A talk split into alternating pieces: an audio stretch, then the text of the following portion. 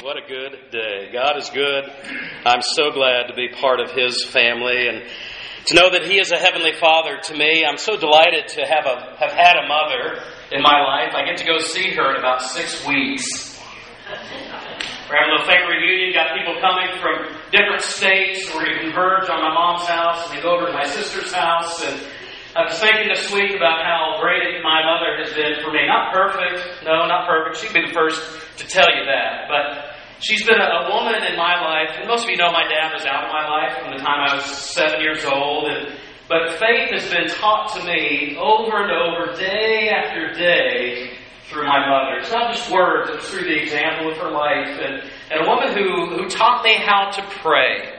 And that, that's the thing I want to focus on this morning is, is that prayer is for everyday people. And um, she, there was a time in my life, I was quite little, I don't remember it at all, but my ears weren't working the way they were supposed to work. I could hear, I suppose, but they just weren't doing what they were supposed to do. And so she and a group of her friends were meeting at, once a week at the local park. They would get around a picnic table, and part of what they would do was pray for me and my healing. And week after week went by, and nothing happened. And uh, they continued to pray, and I was going to have surgery. And my mom was really concerned about how the surgery would affect the rest of my life and my ability to do certain things. And um, she, uh, I was in a wagon, I think, at the hospital. I'm going to have to clarify the story, but uh, this is what she's told me that I remember. I was being pulled in the wagon, heading to the uh, surgical room.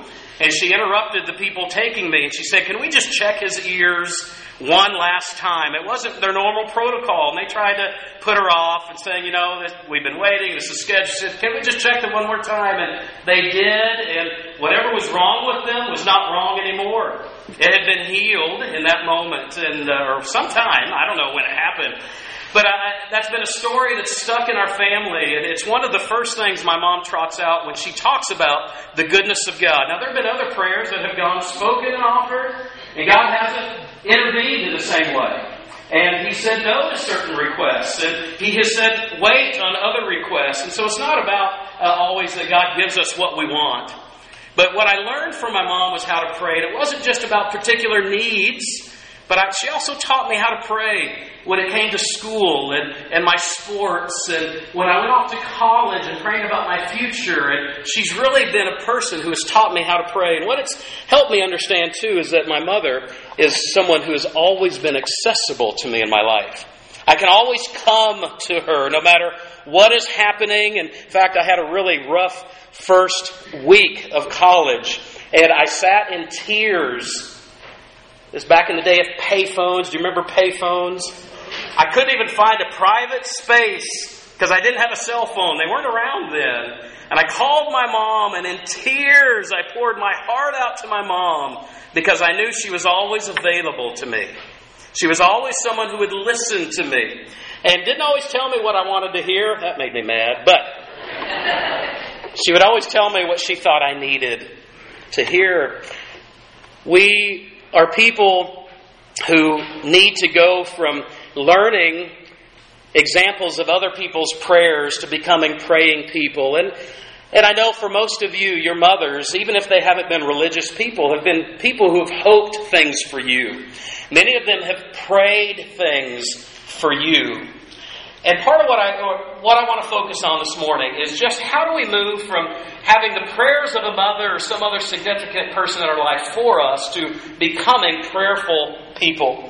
And for prayer being something that everyday people, regular old people, do every day.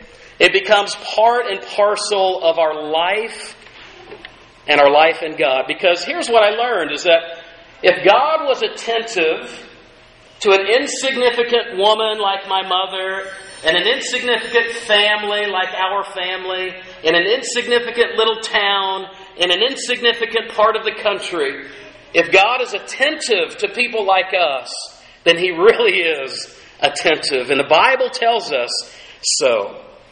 But if we never seem to find time to pray, what does that reveal about us? What does it reveal about me and my own sense of self dependence? If, if I'm not in a regular habit of, of lifting my voice and my heart to God, my thoughts to God, what does it say about whether I'm dependent on God. You know, when your, your gas light in your car pops on, or it tells you it needs a new charge. Do you ever ignore that? You might for an hour or a few miles, but you'll find a gas station or you'll find an electrical outlet because you know your car needs it. You don't ignore those things, but prayer is something it's really easy for us to ignore. And I think often it reflects that I'm not dependent really on God. I, I don't see a need deep in my life for God's presence in my life. If we don't see God as someone we really want to spend time with, what does that say about my understanding of God being a personal God who knows me by name? I could go on with other examples. Believe it or not, God wants a strong and meaningful relationship with you. We talked about that last week. That relationship is fostered in a vibrant prayer life. And it's a prayer life that's not just particular moments of the day that you might carve out, and that's important, but it's, it's learning to pray all the time in your life. Open your Bibles, would you, to Luke chapter 11. Luke chapter 11. There's another version of this uh, teaching by Jesus about prayer in, in Matthew's Gospel in the Sermon on the Mount. There you'll find a little longer uh, version of this prayer, but Jesus gives us a, a, a, bit of a framework for how to pray. And I want to read this, but I, don't want to unpack this framework because I want to look at some of the verses that flow after it. Because here's what I'm aiming at: is I'm aiming at us being able to look today at how Jesus describes the character of God as we pray. How Jesus describes who God is in the midst of our prayer life. The type of the type of being that we lift our hearts and entrust our lives to. We'll look at that in a minute. But here's how this passage begins. Luke chapter 11. The Bible says, One day Jesus was praying in a certain place. When he was finished, one of his disciples said to him, I just want to pause there. Could you imagine a better teacher to guide us in prayer. My mother was great, but I tell you, I'd love to have Jesus sit beside me and to tell me how to pray. Oh, wait, he has. It's right here in Luke 11. Let's listen. One of his disciples comes and he says to him, Lord, teach us to pray just as John taught his disciples. This is what Jesus said to him. When you pray, say, Father, hallowed be your name. Your kingdom come. Give us each day our daily bread and forgive us our sins for we also forgive everyone who sins against us. And lead us not into temptation. We're going to pause there for just a quick moment, then we're going to, well, let's just keep reading. Then Jesus said to them, so he's trying to amplify what he's just told them in a structure of prayer. He says, Suppose one of you has a friend, and he goes to him at midnight, and he says, Friend, lend me three loaves of bread because a friend of mine on a journey has come to me, and I have nothing to set before him. Then the one inside answers, Don't bother me. He's a really good friend, right? Don't bug me. The door's already locked, and my children are with me in the bed. I can't get up and give you anything. I tell you, though he will not get up and give him the bread because he is his friend, yet because of the man's boldness, he will get up and give him as much as he needs. So I say to you, ask and it will be given to you. Seek and you will find. Knock and the door will be opened to you. For everyone who asks receives, he who seeks finds, and to him who knocks the door will be opened. Which of you fathers, if your son asks for a fish, will give him a snake instead? Or if he asks for an egg, will give him a scorpion? If you then, though you are evil, know how to give good gifts to your children, how much more will your Father in heaven give the Holy Spirit to those who ask Him? Why do we pray? Why does Jesus invite us to pray? And what motivates our prayer life? And this is really important. If you leave here remembering only one thing, this is what I hope. God may have something else for you to remember, but this is what I hope you might remember. Is that if your prayer life is going to be vibrant and dynamic and regular and consistent and filled with joy and filled with hope and fervency. It is so critical that you understand that God pays attention to you, that God is attentive to you, and it's so important that you understand that God is a willing and generous giver of Himself to you. That God pays attention to you, and that He's a willing and generous giver to you. That's what I think is the crux of what Jesus is telling us about the nature and character of the living God. So we pray because God is attentive. Michael Card, some of you know the name Michael Card. He has been writing songs and talking about Jesus in his songs for a lot of years. He tells the story when he was a little boy and how his dad was an important man, had an important job, and when his dad would come home at night, his dad had a home office and he'd often come in the front door and he would go straight to his home office to finish the work that he had brought home. And he would close the door behind him and he would lock the door. And Michael Card, this young boy, would go and sit at that door and he would cry. And he would knock on the door and he would ask his dad to come out and be with him. And he so longed for the affection and the attention of his father.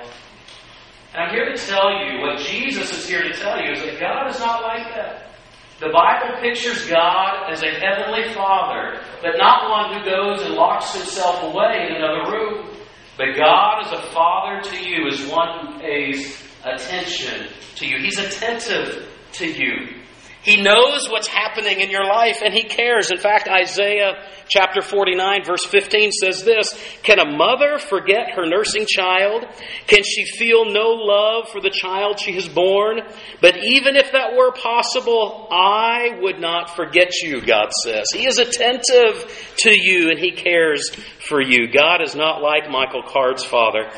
The parable of this inhospitable friend, or uh, in a few chapters in Luke chapter 18, you might remember the story of the, the unjust judge and the widow who kept persistently coming in prayer. And uh, the judge wasn't a good guy, and so he wasn't going to do anything for her, but out of her persistence, he finally relents. What Jesus is saying is that even though there might be people uh, as anecdotes in your, your life and world who aren't generous to you, God is not like that. God is one who cares and is paying attention to your life and is a willing and generous person to you. We are called to persist in our prayers. Certainly, you know, people of a century or so ago, they would write about and talk about uh, issues and areas of life and political concern and world need and personal need. And, and they would talk about the, the need to pray and to pray fervently and, and to pray persistently. Here's the phrase they would use. If they, they would encourage others to pray through the situation. And I don't know about you, but I, when I pray, I kind of, it's easy for me to get sort of an attitude that, well, God, I have set aside this time for you. And I had offered these words to you, and I've meant them in my heart. And now I expect a response. Have you ever prayed like that? Have you ever had an attitude like that? I, here's what I suppose. If you've never prayed or had an attitude like that, I'm guessing one of two things. Never mind. No. It's just me, I suppose. But we are so used to having instant response in life. And God invites us to persistence in our prayers, not because He's trying to toy with us or to tease us, because what happens in our persistence is that we are drawn deeper into the life of God. What, what is the goal of asking and seeking and knocking? I don't think Jesus is talking about if you do that persistently, then you're going to get what you've been asking for. I don't think that's the point. I think the point is, is that you learn more about the life and the love of God the Father as you learn to be persistent in your prayer life. It's an invitation to pray through when things don't respond instantly, when things that are broken aren't repaired instantly, when relationships that are out of whack don't suddenly get back unified instantly, when your financial need isn't instantly met. Whatever it is, we are called to be persistent in our prayer and we're called to do that to a God who is attentive in the midst of our particular needs. But God is generous. God is generous. Which of you, verse 11 says, which of you fathers, which of you mothers, If your son asks for a fish, would you give them a snake instead? Or if he asks you for an egg, would you give him a scorpion? If you then know, even though you are evil, you know how to give good gifts to your children, how much more will your Father in heaven give the Holy Spirit to those who ask of him? This is an invitation into the depth of God. We were at, some of us, at a, a conference over in Sacramento a couple weeks ago, and one of the pastors was from Canada, and he was talking about um, how embarrassing it is for him to be a pastor with Tourette's syndrome. And he talked about how uh, his preaching ministry has grown, and now he's sort of broadcast in different places in Canada, and how personally it's embarrassing when he's up in front of people, thousands of people, and he's twitching and words fly out of his mouth that he's not intending to speak. And he said he's prayed that God would remove that thorn from him. You remember that was a prayer Paul prayed? And you remember what Paul said in 2 Corinthians? He said, God has not removed that from me. But Paul said that in my weakness, it's when I recognize my weaknesses that God is now made strong in me. Because when I come to the end of myself, that's where God, boy, God is unleashed through us. You see, I'm at the front of this line, but I think there's a long line in Christian communities of people who are dependent upon themselves to do the work of the Lord, dependent on themselves to meet the needs of the poor, dependent upon themselves to witness to the good news of Jesus rather than being dependent on God, rather than recognizing our weaknesses and allowing God to work through. This pastor says, I've prayed and I've prayed and I've prayed because it's embarrassing, he said. When I'm up there twitching and having the response of this Tourette syndrome, and he said, God has said to me, no. And we're all like, whoa. Because if anything happens through my ministry, I know it's not because of anything great I am or I have done. It is because of the call of God in the lives of people. So who gets the credit and glory because of it? Certainly not Him. It's God. And I have other stories that I could share with you like that. But we pray through. We are called to persistence in our prayer because through it we learn the texture of a relationship with God. We, we will dive into the character and the love and the grace of God like we won't know otherwise. You see, God calls us, and when He does, He adopts us into His family. God calls us His Father. Here, I'm going to wrap up here. Is that prayer, because God is our Father and you are a son or a daughter, if indeed you have opened your life and received His forgiveness, you become a son or a daughter. Will has become a son of the living God. God is now His heavenly Father. And when we pray, Hear me. When we pray, we get to enter into, we join in the fellowship of a triune God. The Bible describes God as one God in three persons. One God, three persons. They're distinguishable, Father, God the Father, God the Son, God the Holy Spirit, but they're inseparable. It's one God in three persons, and God is in fellowship with Himself. And when you and I pray, we enter into that fellowship. It's an amazing thought. Note down Romans chapter 8 and go back and read that this week. Because the, the relationship that God the Father has with God the Son, when we come to God in prayer, it's the Son that brings us into the presence of the Father, and the Spirit is also there helping us, Romans 8 tells us. Romans 8 describes how Jesus, God the Son, is interceding for us and He brings us into the presence of the Father. The Holy Spirit is there, and the Spirit is also interceding for us to help us. So that we, even though we don't know what to pray sometimes, and we don't know how to formulate the words, I want you to know that's okay. Because the Spirit Himself is interceding on your behalf. And so when you pray, you're entering into the fellowship of the triune God. Prayer is not just some simple little rinky dink thing, it's an amazing invitation of God. And it's how we know the heart of God. And it's how God's heart and mind gets into you and me in the warmth and woof of life and living. Note Romans 8. Go back and enjoy reading that. You know, God's desire for you and me is for intimacy, it's for spiritual closeness. God wants to be near you. And Sometimes we think we, if we just formulate the right words in prayer, if I put them in the right sequence, or if I take the model prayer that Jesus gave and I, I just say that, then suddenly it somehow piques God's ears in a particular way. But that's not what God wants. Fancy words do not draw us to intimacy. If so, Pepe Le Pew would have would have had great relationships. You remember Pepe Le Pew, the old cartoon, the skunk? He would speak with a French accent. Right? I love Pepe Le Pew. And I love uh, French people. I lived there in France. And it was so great that Pepe Le Pew knew how to speak fancy words. But he didn't know what intimacy was. And so it's not the words or the structure or to try to impress other people with what we know. But God wants to draw you into intimacy with Himself because you are a son or a daughter if you've received the work of Jesus on the cross to forgive and cleanse you of your sin. And He now is your Father. And as you pray, you enter into the fellowship of intimacy within the Godhead. And you learn to pray because you learn to trust that God is attentive to you. He pays attention to you. And He's aware of your life. He's aware of your needs and your desires. And He wants to shape those things and He is a God who is willing and generous to give to you. This is the God to whom we pray. Your prayer will flower as you grow in your appreciation that God is attentive and God is a willing and generous provider for your life.